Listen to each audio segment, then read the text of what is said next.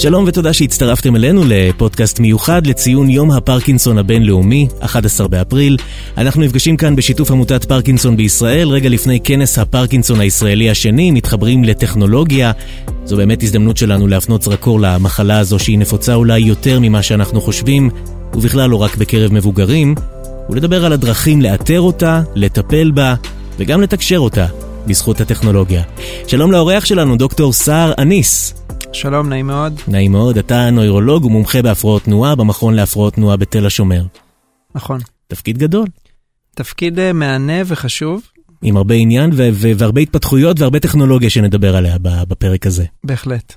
ואולי רגע לפני שנצלול לצדדים הטכנולוגיים, ניקח רגע לדבר על הפרקינסון בישראל, אולי בשביל חלק מהמאזינים שנתקלים בפודקאסט הזה עכשיו, לא הכל מובן מאליו, כמה זה נפוץ, באיזה גילאים זה נפוץ, לא רק בקרב מבוגרים אני מבין.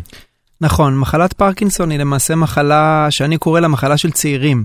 אה, כי היום גילאים של 50, 60, זה גיל צעיר. ואנחנו יודעים שזו מחלה שמתפרצת בממוצע באזור גיל 50, 60 פלוס, אבל אנחנו יודעים גם שיש קבוצה של אוכלוסייה אפילו מתחת לגיל 40 שמאובחנים עם המחלה, ולכן אה, אה, זו מחלה שבהחלט אנחנו רואים במגוון גילאים, ובעיקר בגילאים שהם יחסית צעירים, כשאדם הוא בשיאו, בשיא כוחו ובשיא עבודתו, ולכן אה, זה בהחלט לא מחלה שככה זכרנו או חשבנו של זקנים, אלא מחלה של צעירים. של צעירים, ואתה יודע, אנחנו פחות או יותר בני אותו גיל. בעצם נכנסים כבר לקטגוריה הזו של יכולים לגלות יום אחד שגם אנחנו עם פרקינסון. מה, מה הדרך להבין או לגלות, אה, קודם כל בינינו לבין עצמנו, רגע לפני שנכניס גם את הטכנולוגיה למשוואה, שאולי אנחנו חווים תסמינים שמתאימים לפרקינסון? זה באמת מעניין בגלל שההבחנה של מחלת פרקינסון היא הבחנה שאנחנו קוראים לה קלינית. כלומר, אתה מגיע לרופא, הוא מסתכל, בודק אותך, משוחח איתך, ובסוף הפגישה הוא יכול להגיד לך, תשמע, זה מחלת פרקינסון ברוב הסיכויים. רק משיחה, בלי בדיקות, בלי לא, כלום? לא, עם בדיקה גופנית. Mm-hmm. מאחר וכך נעשית היום ההבחנה, אבל כאן נכנסת הטכנולוגיה באמת שמאפשרת לנו להיות יותר בטוחים בהבחנה שלנו ולהעלות את הסיכויים לדיוק של ההבחנה. יש בדיקה היום, שאני לא בטוח שהקהל יודע וכל הקהילה של המטופלים יודעת, שיש בדיקה שנקראת מיפוי מוח, כן. שלמעשה מזריקים חומר אה, שנקלט במוח, אה, באזור הקליטה של הדופמין, שזה מוליך עצבי מאוד אה, חשוב במחלה הזו, mm-hmm. ולמעשה באמצעות uh, עוצמת הקליטה של החומר אפשר לדעת אם ישנה ירידה בקליטה, uh, זה יכול לכוון אותנו שמדובר במחלת פרקינסון. ואם אין ירידה בקליטה זה נותן לנו reassurance כנראה, לא בטוח, אבל כנראה לא מדובר במחלה, וזו בדיקה באמת מאוד חשובה. אז איך מתנהלת בעצם בדיקה כזו? מיפוי מוח זה נשמע דבר מאוד אה, מסקרן, איך אפשר למפות מוח? די פשוט האמת, זה בדיקה שהיא נקראת בדיקת פט, ולמעשה מזריקים חומר רדיואקטיבי, שהוא אה, מגיע אה, אל המוח, נקלט במוח, ואז עושים סריקה של CT, כמו פט CT. כן. ו... שאנחנו מכירים אותו ממחלות אחרות. שאנחנו מכירים ממחלות אחרות, כן. בדיקה די פשוטה. אה, ישנה בדיקה נוספת, מיפוי מוח נוסף שאין בארץ ברמה קלינית, אלא רק מחקרית, שהוא ספקט, שזה קצת בדיקה שונה, אבל בפועל זה בדיקות די פשוטות, המטופלים עוברים אותם די בקלות. יש אותם במספר מקומות בארץ, כך שזה מאוד נגיש. נגיד שעכשיו מישהו מאזין ואומר, אני רוצה לבדוק, אני מגיע לגיל, הוא פשוט יכול לגשת ולעשות את הבדיקה הזו? לא, יכול סתם לגשת, צריך לפנות לנוירולוג, מומחה, עדיף כמובן מומחה בתחום, שימליץ לו על הבדיקה, ואז צריך לפנות לקופת החולים. לא כל קופות החולים מאשרות את זה באופן מיידי ומסבסדות את הבדיקה, לא בדיקה זולה, אבל בהחלט מי שמעוניין יכול לפנות לנורולוג, ואם עולה חשד, mm-hmm. אז בהחלט ניתן אה, לפנות לבצע את הבדיקה. ואז אם אתה מבצע את הבדיקה, תוך כמה זמן אפשר uh, לראות תוצאות, להבין uh, לאן אנחנו הולכים? זה די מיידי, זה דו, דווקא משהו שקצת חורה לי. את התשובות של הבדיקה אתה מקבל בדואר. או-אה.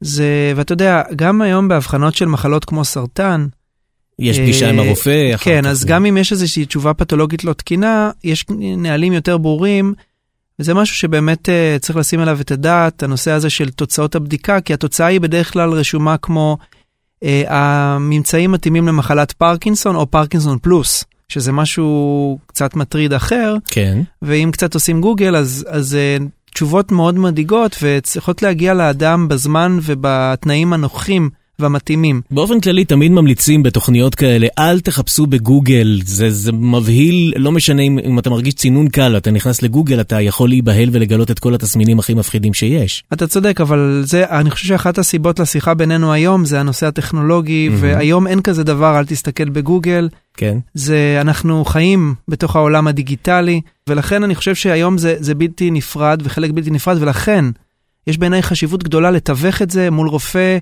מומחה בתחום. דיברת על הבחנה שיכולה להיות בין פרקינסון והזכרת פרקינסון פלוס. מה זה בעצם הפלוס הזה? מה, מה, מה, אתה, מה אנחנו מקבלים שם? אתה נכנס פה לדלת אה, מורכבת. כן, אני מתאר לעצמי. זה, זה בכלל נושא מאוד מורכב. בגדול, פרקינסון, בצורה מוזרה אולי, היא מחלה באמת ניוונית מוחית, אבל היא יחסית מחלה אה, שאנחנו יודעים להתמודד איתה ארוכת שנים, המון טיפולים, המון חדשנות בתחום הזה, ולכן זו מחלה שאנחנו קוראים לה... אפשר לנהל אותה. בדיוק. כן. אנחנו לפחות יודעים, או רוצים לחשוב שאנחנו יודעים לנהל אותה. המחלות המקבילות לפרקינסון, שלמעשה זה לא מחלת פרקינסון, מה שקורה במוח, מצטבר לפעמים חלבון דומה או שונה, התהליך המוחי הוא שונה, התסמינים נראים דומים בהתחלה אבל מתפתחים אחרת, ולכן מדובר במחלות שהן שונות. Mm-hmm. אבל בהתחלה, בהתחלה זה נראה דומה, ולכן זה נקרא פרקינסון פלוס. יש הרבה דברים ברפואה, אתה יודע, שזה נראה משהו אחד, כן. ומתפתח למשהו אחר, אבל המחלות האלה הן שונות. ואז גם הטיפול בהן הטיפול הוא אחר, אחר, התרופות של הפרקינסון לא בהכרח משפיעות. אתה יודע, זה קצת כמו, אני נוירולוג, אז יש מחלה שנקראת טרשת נפוצה, גם מאוד מאוד אה, מוכרת, מוכרת באוכלוסייה, ומטופל יכול להגיע עם פרזנטציה ש... או הופעה קלינית שנורא מתאימה לטרשת נפוצה, ולמעשה זה מחלה אחרת. ודווקא אתה, בסופו של דבר, כרופא, מעדיף שהוא ייפול בקטגוריה הנפוצה יותר, שיש כבר הרבה תרופות ומחקר, מאשר שהוא יקבל מחלה שהיא קצת שונה. אז זה הכוונה בפרקינסון פלוס, אבל אתה מבין שברגע שמקבלים תשובה כזאת מהמיפוי מוח, אז זה גורם לאי נוחות. רגע, מה זה? זה פרקינסון? זה, מה זה פרקינסון פלוס? ו... ולכן כבר אם יש משהו שאפשר לדבר עליו רגע לפני היום הזה שאנחנו מדברים על הפרקינסון אה, בכל העולם, אולי איך לתווך את זה לאדם שעבר את הבדיקות, ורגע לפני שהוא רץ אל המחשב או אל הטלפון לקבל תשובות אה, לא מוסמכות, זה צריך להגיע לרופא. חד משמעית. תשמע, זה גם משהו שהטכנולוגיה צריכה להתחיל אה, אה, להצטרף אליו, איך מתווכים תוצאות של בדיקות. אני בכלל מאמין בתיווך. מטופל שהוא מתווך לו הנתונים כמו שצריך, מה זה מטופל? כולנו, גם אתה ואני, mm-hmm. בסוף כולנו חווים במהלך החיים אירועים בריאותיים כאלה ואחרים, ואני נתקלתי המון פעמים במיון בבתי חולים, שתיווך לא נכון גורם לחרדה ולאי ודאות, וזה החלק, ה... זאת אומרת, זה משהו שיכול להוביל לטיפול מאוד לא טוב. ולכן אה, מהרגע הראשון התיווך פה הוא חשוב, אני מסכים, ובהחלט לטכנולוגיה יש חשיבות. למשל, צריך לחשוב אולי על דרך נכונה יותר להעברת נתונים. למשל, דרך נכונה יותר לאיתור התסמינים. אגב, זה נורא עניין אותי, רציתי לדבר איתך על זה, אתה יודע mm-hmm. שתמיד רופאי פרקינסון אומרים את זה, שכשנכנס חולה פרקינסון לחדר הם מזהים מיד, הם לא צריכים רק פשוט שהוא נכנס הם כבר יודעים. אפשר לזהות. כן, זה ביג דאטה שהמוח של הרופא שמכיר חולי פרקינסון, הוא רואה את ההליכה, רואה את המצמוצים בפנים, רואה איך הפנים נראות, רואה את תנועת הידיים, והוא עושה אחד ועוד אחד, והוא מזהה מספיק דברים שיכולים לכוון למה שאנשים שזה לא המקצוע שלהם לא יודעים. וזה סתם דוגמה לכך שהיום הסמארטפון שלנו, תאורטית, אם נחנך אותו, אם נפעיל עליו אפליקציות מספיק נכונות, הוא יוכל לאתר רק בזכות התנועות שלנו, זריזות האצבעות שלנו, מה שאנחנו מחפשים ברשת, התסמינים שאנחנו מקישים בו, באופן תיאורטי העתיד אולי יוכל לאבחן ככה מחלות. עובדים כבר על איזה כן? יישומון כזה? עובדים על יישומון, לא לאפליקציות טלפוניות, אבל למשל סתם אני יודע שעובדים היום על מצלמה. אם אני כרופא צעיר יכול להסתכל ולאבחן מחלת פרקינסון בעשר שניות, אתה יודע, לא בוודאות, כמובן שזה כן. נתון לבדיקות ו- וצריך להיות מאוד זהיר, אני, אני גם כן. אישית מאוד זהיר, אבל אם אני מסוגל, מחשב מסוגל. כי אני יכול להכניס לו את האלגוריתם שאני מריץ אצלי בראש והוא יוכל. זאת אומרת, האם הוא יכול? הוא יכול. מה המשמעות של זה? זה כבר דבר אחר. אני תמיד צוחק יום אחד ניכנס לקניון, נקבל הודעה במערכת, תשמע, אה, מר אה, אניס, אה, לפי... אתה לא באמת צריך את זה. לפי ההליכה שלך אה, ואיך שאתה מתנהל, אני ממליץ לך לפנות לנורולוג. וואו. אנחנו לא רחוקים אה, מעולם שיודע לאבחן, אה, אתה יודע, באמצעים טכנולוגיים, הפרעות תנועה. כי הרי מחלת פרקינסון היא מחלה של תנועה, רואים את זה. זה לא משהו שרק עובר לנו בראש. אני חושב שכן יש כיוון היום של, א', איתור מוקדם, של מחלת פרקינסון ומחלות אחרות באמצעות טכנולוגיה, אה, וגם, ואפילו יותר, ניטור של התסמינים. גם נושא מאוד חשוב זה שיש כבר היום כל מיני סנסורים לבישים. אנחנו יודעים את זה, כמו שעון חכם, כמו חיישנים שונים, כן. ג'יירוסקופים שמתלבשים על הגוף שלנו ויודעים אה, למעשה לנטר את התנועתיות שלנו בכל רגע נתון, ביום ובלילה.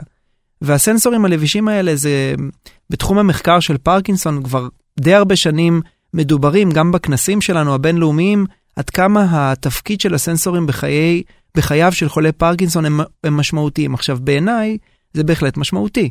כי תדמיין שאני כרופא רואה את המטופל פעם בחצי שנה. ואני שואל אותו, תגיד לי, איך הרעד, איך ההליכה, איך אתה מרגיש עם התנועה, הנוקשות, האיטיות? ולמעשה אני מקבל ממנו איזושהי חוות דעת שמתבססת, אתה יודע, על השבוע, שבועיים, חודש האחרונים, והיא לא מקומטת, והיא יותר איכותית, לא כמותית, אבל במידה והיה לו סנסור שהוא validated, שהוא למעשה בודק ונותן לי כרופא אולי summary של ה... של התנועתיות שלו בחצי שנה האחרונה, אז אני יכול הרבה יותר בקלות לדעת מה הסטטוס, וגם להתאים את הטיפול התרופתי. כי כשאני נותן תרופה אני מצפה לשיפור. ולכן אני חושב שיש מקום גם לתחום הזה, אה, ואנחנו עדיין רחוקים משם, אבל הטכנולוגיה קיימת.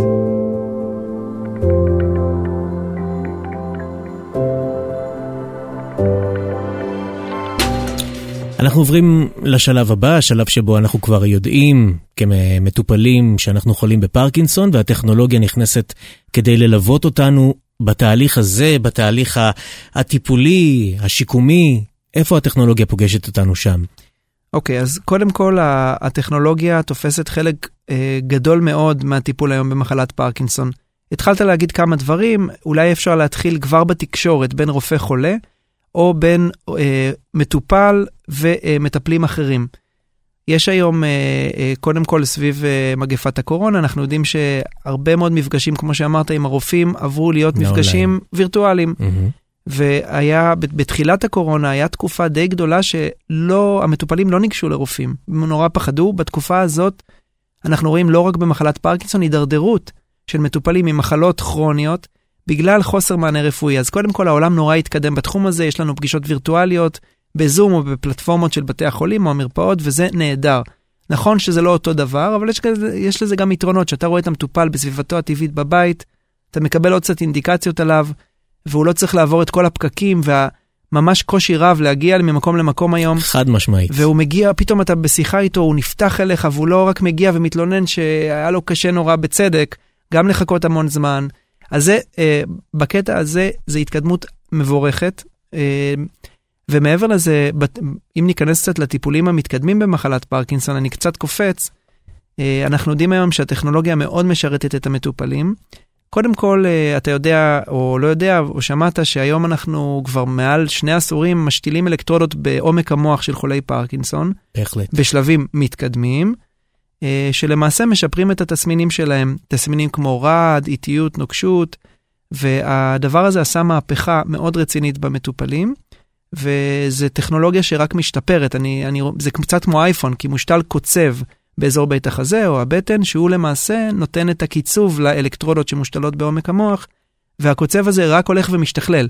כל שנה יש מספר חברות, והוא משתכלל עד כדי כך שכרגע הקוצב הזה אה, מתחיל ללמוד לקלוט, לא רק לשדר חשמל, או, אלא לקלוט את, אה, זה נקרא sensing, לחוש את, ה, את גלי המוח, ולפי זה, לנו הרופאים, אנחנו לאט לאט נתחיל אה, אה, לדעת יותר איך אה, לקצב את המוח בצורה חכמה יותר, עד המטרה הסופית, אגב, שהיא שהוא יעשה את זה לבד, closed loop. לסגור מעגל, הקוצב יחוש את, את, את, אה, את גלי המוח ולבד יקצב. זה פשוט מדהים, אני, אני אישית מכיר אגב אה, אה, מטופלת שיש לה את זה. כמה אנשים היום בישראל יש להם את, ה, את הדבר הזה שמושתל להם ממש בתוך, מאות. בתוך ראשם? מאות, מאות חולים. אה, יש מספר מרכזים הולך וגובר. בעבר היו שניים, היום כבר יותר, שמשתילים את זה. אנחנו, הניתוח הזה הוא נפוץ מאוד, והאינדיקציות, זאת אומרת, די הרבה מטופלים מגיעים למצב שהם מועמדים לזה, אבל עדיין, אנחנו, זה לא ניתוח שנעשה, אתה יודע, כלאחר יד, יש מערכת שלמה בכל מוסד רפואי שיש בו את הניתוח הזה, המטופל עובר הערכות עמוקות, גם בנושא קוגניטיבי, פסיכולוגי, לא רק בנושא מוטורי, לראות שהוא אכן מתאים לפרוצדורה. בהחלט. ש... אנחנו הולכים כאמור לכיוונים שאתה מדבר עליהם, גם שהדבר הזה יהיה הרבה יותר נפוץ והרבה יותר יעיל. נכון. הפעילות שלו בתוך, בתוך גופנו.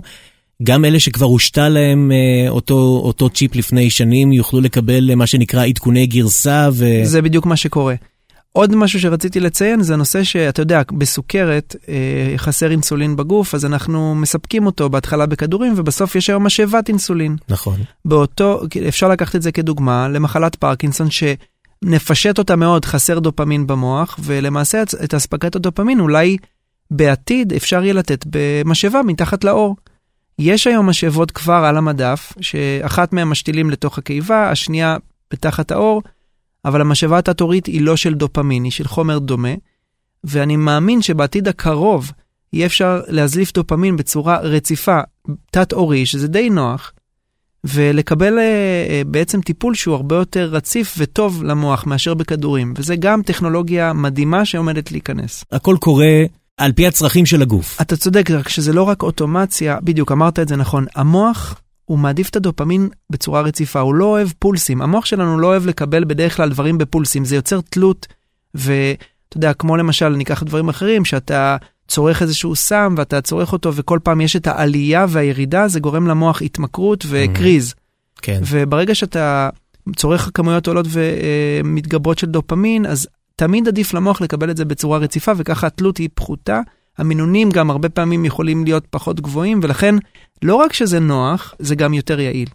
יש עוד uh, טכנולוגיות uh, שאנחנו מכירים למטופלים שאנחנו נפגוש בשנים הקרובות? לחלוטין, אז רציתי לדבר, זה לא רק המטופלים המתקדמים שנפגשים בעולם הטכנולוגי, גם מטופלים בשלבים מאוד מוקדמים של המחלה. נניח וניקח אה, מטופל שרק אובחן, הוא ממש לא מועמד לשום פרוצדורה ניתוחית או אחרת, אבל הוא רוצה לדעת, לקבל מידע. ואתה יודע, לפני 20 שנים או משהו כזה, היה מאוד קשה לקבל מידע, אבל היום, יש היום את עמותת הפרקינסון, יש לה אתר אינטרנט, ואתה רק נכנס לאתר, מקבל מידע אינסופי, סרטים של מומחים, הרצאות שונות, וגם uh, גישה, נגיד, לטיפולים, כמו חוגים מסוימים, חוגי ספורט, פיזיותרפיה, הכל נמצא ברשת. וזה אה, פלטפורמות טכנולוגיות מעולות, גם למטופל שרוצה קצת מידע, אבל מידע יותר, אתה יודע, מכוון ואמין, ולא סתם ללכת בגוגל ולראות. בטח. אז זה דוגמה למטופל שרק מתחיל ויכול אה, ליהנות מהטכנולוגיה הזו. לדוגמה. ויש, אני מניח, גם אה, ניטור שוטף של אנשים שהם חולים בפרקינסון, הרי יש הרבה סכנות אה, במחלה הזו, אתה עלול אה, ליפול, או איפה הטכנולוגיה פוגשת בעצם מקלה על הנזקים שעלולים להתלוות למחלה הזו? אז זו נקודה חשובה, ישנם מחקרים שפורסמו בעשור האחרון, גם מישראל, אגב, ישראל היא כמובן חלוצה גם בתחום הזה, וכפי שאמרתי, של סנסורים לבישים, שהם עוקבים אחרי אה, מטופל פרקינסון בביתו, ולמעשה יכולים להתריע אם הם רואים שיש אה, איזשהו שינוי בהליכה או סיכון גבוה לנפילה, הם מזהים את זה מיידית ויכולים להתריע בצורה כזו או אחרת על הסיכון. אני חושב שזה עדיין לא נכנס מספיק לטיפול היומיומי במטופל, אבל בעיניי זה מאוד מאוד חשוב הנקודה הזאת, וזה הולך, כפי שאמרתי, זה הולך לשם.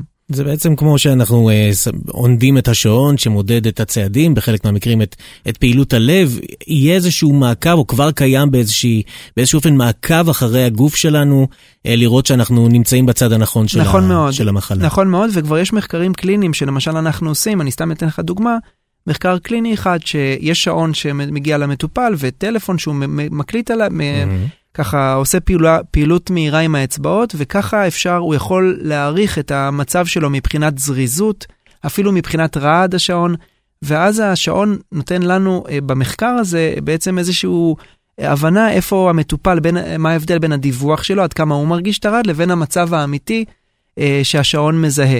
אז זה כבר בשלבים של מחקרים קליניים, וזה עובר ולידציה, וזה ייכנס בקרוב. וזה פוגש אותנו, או עתיד לפגוש אותנו גם בזמן שינה? בהחלט. אני חושב שהנושא השינה ומחלת פרקינסון הוא נושא חשוב מאוד, גם בגלל שיש תסמינים קלאסיים במחלה הזאת בשינה, וגם בגלל חשיב, איך שאני רואה את זה, חשיבות השינה לפעילות המוח. ואנחנו יודעים שבמחלת פרקינסון הרבה פעמים השינה מופרעת.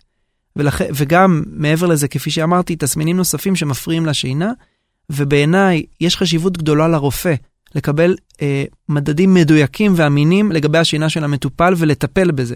אני חושב שזה, אתה יודע, בשינה הרבה תאים במוח שלנו עוברים תהליך של התחדשות, הזבל והפסולת מפונה, וכשאדם לא ישן, הוא ישן שעתיים או שלוש, כולנו יודעים. איך אנחנו מרגישים אחרי שלוש שעות שינה? מדהים, איזה שאלה. בדיוק, אז, כן. אז זה לא סתם, אנחנו מרגישים ככה כי המוח, המוח שלנו חצי ישן. Mm-hmm. כשאנחנו, יש לנו sleep deprivation, חסך שינה, אזורים מסוימים במוח, וכבר פורסמו על זה מאמרים, הם ישנים בזמן שאנחנו ערים. אתה יודע שיש ציפורים שטסות, שעפות באוויר וחצי מוח ישן, הן עפות עם כנף אחת. ככה הן ישנות. חצי מוח ישן, חצי מוח ער. אצל האדם זה לא ככה, אבל יש לו אזורים במוח שהם ישנים, והתפקוד הוא פחות טוב. ולכן יש חשיבות גם לנושא ניטור השינה בבית ושיפורה.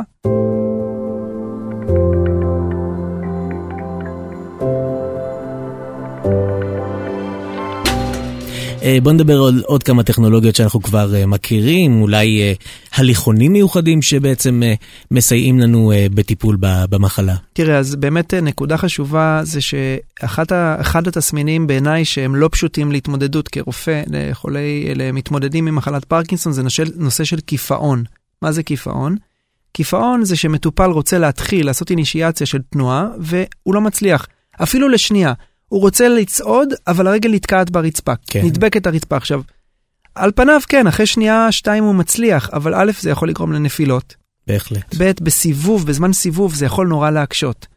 או בכניסה לתוך דלתות, ולכן הקיפאון זה תסמין שאנחנו רוצים להתמודד איתו. אז היום למשל סתם, בשלבים קצת יותר מתקדמים, יש הליכון שיש פס לייזר בתחתית ההליכון. הפס הזה, הוא גורם למטופל, למוח, כל פעם לרצות להביא את הצעד הבא אל הפס, וזה אמצעי מעולה להתגבר על קיפאון. או למשל, הליכון שמשמיע קולות, טיק, טיק, טיק, טיק, וזה טריגר אה, לעשות עוד צעד, וזה מאוד מאוד משפר את הקיפאון. זה סתם דוגמה טכנולוגית פשוטה, שמאוד מאוד עוזרת בהתמודדות עם ההפרעה הזאת. שיכולה לעשות המון. מאוד, משמעותי. Uh, ואיפה הגנטיקה נכנסת לתמונה? אוקיי, okay, גם נושא שיחה מרתק. Uh, היום, ושוב, זה משהו שהוא כבר מעל עשור, אנחנו יודעים uh, שיש uh, נשאות גנטית, במיוחד אגב, גנים מסוימים בקרב אוכלוסיית האשכנזים, שלמעשה מי שנושא מוטציה בגנים האלה הוא בסיכון מוגבר, וחשוב להדגיש, ממש לא ב-100%, בסיכון מסוים אשר הוא מוגבר יחסית לאוכלוסייה הרגילה, לחלות במחלת פרקינסון.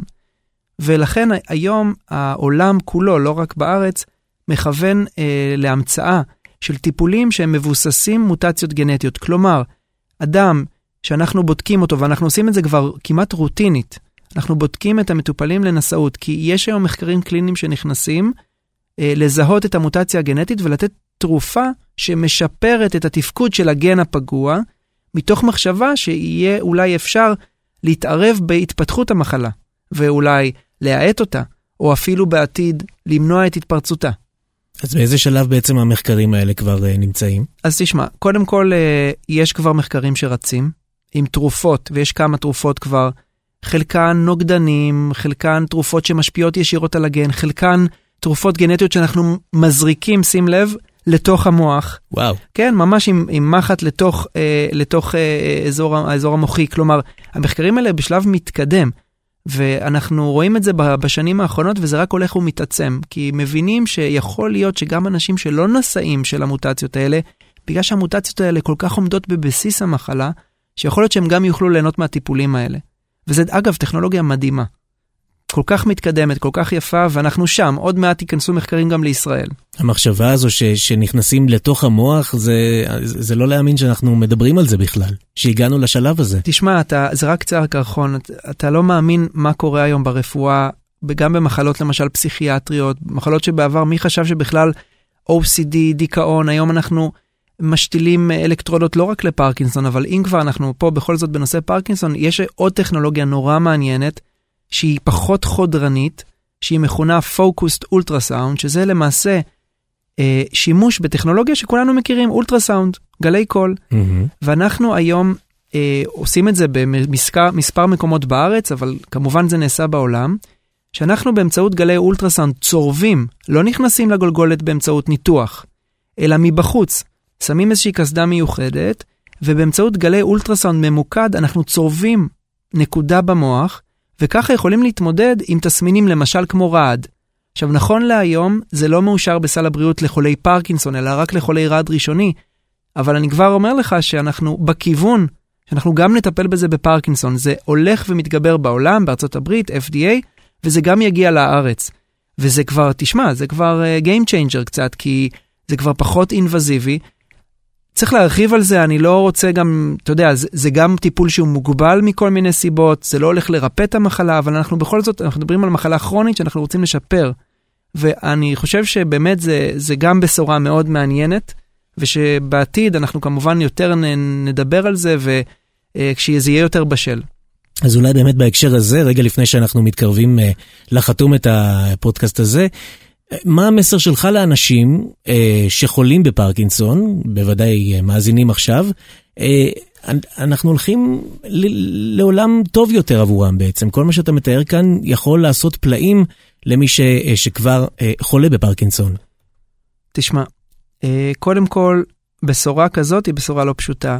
אני חושב שהמטרה שלנו כרופאים, בגלל שזו מחלה, מחלה נוירולוגית, וכולנו יודעים שמחלות נוירולוגיות זה לא מחלות פשוטות, כולן. אבל באופן יחסי, אני חושב שהעולם והרפואה והטכנולוגיה, ככל שעובר הזמן והשיטות משתכללות, אנחנו פשוט מצליחים לשלוט טוב יותר על התסמינים. אנחנו מעריכים, אה, בהחלט מעריכים את החיים, אבל גם את איכות החיים, שזה נורא נורא חשוב. אנחנו, כפי שאמרתי, מחלה של צעירים וחיים איתה עשרות שנים.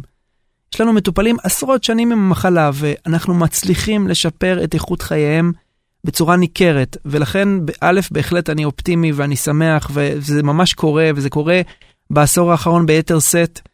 ואנחנו, אתה יודע, הרופאים, אנחנו רואים חשיבות מאוד גדולה ומשקיעים המון המון אנרגיות בכל הטכנולוגיות האלה, הרבה מאוד מהזמן שלנו, בשביל, אתה יודע, היכולת שנוכל להנגיש את זה למטופלים, במיוחד כאן בישראל.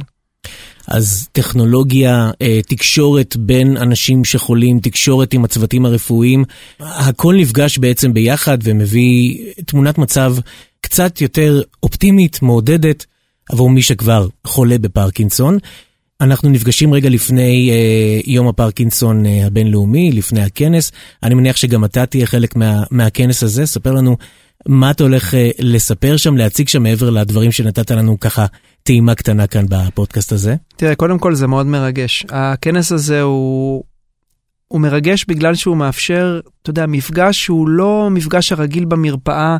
שלפעמים הוא מלווה, אתה יודע, במפגש כזה מוצפים, מוצפות הבעיות, ולפעמים אה, אה, אתה רואה מטופלים ומתמודדים בצורה אחרת לגמרי, כשאתה נפגש איתם מחוץ למרפאה עצמה. אז אני מאוד מחכה לזה. במיוחד שעכשיו אה, במשך שנתיים לא היינו באמת יכולים להיפגש בצורה אה, פרונטלית. זה ממש כנס פיזי, אתם נפגשים באותו מתחם. בדיוק. זה לא מובן מאליו. נכון, זה, היום זה לא מובן מאליו, ואני שמח ש, שזה מתאפשר. ולכן זה, אני חושב שזה מאוד חשוב. אמרתי לך, אני מאוד מאמין בתיווך. אני חושב שמטופלים שיהיו בכנס הזה, אתה יודע, הם יוכלו, א', להיפגש עם הרופאים, וממש לא רק הרופאים. הצוות הוא מולטי דיסציפלינרי, קלינאיות תקשורת, פיזיותרפיסטים, פיזיותרפיסטיות, אה, מרפאים בעיסוק, המון המון אה, אנשי צוות שהם ממש הקדישו את חייהם לטיפול במחלה הזאת, שהיא נורא נפוצה, כפי שאמרת. והמפגש הזה היא הזדמנות להציג את, הש... את ה... וזה מה שאני הולך לדבר עליו, ולהיפגש במפגש על נושא הטכנולוגי, ומה חדש, מה, מה יהיה בעתיד אה, הקרוב רלוונטי למטופלים, אה, אבל מעבר לנושא הטכנולוגי הולכים להיות שם כמובן המון המון אה, מפגשים ושיחות על נושאים אחרים שהם בחזית המחקר ובחזית הטיפול, ולכן הידע, שאני חושב זה הדגש, הידע שהמטופלים יכולים לרכוש בכזה כנס, זה מה שמרגש וזה מה שחשוב.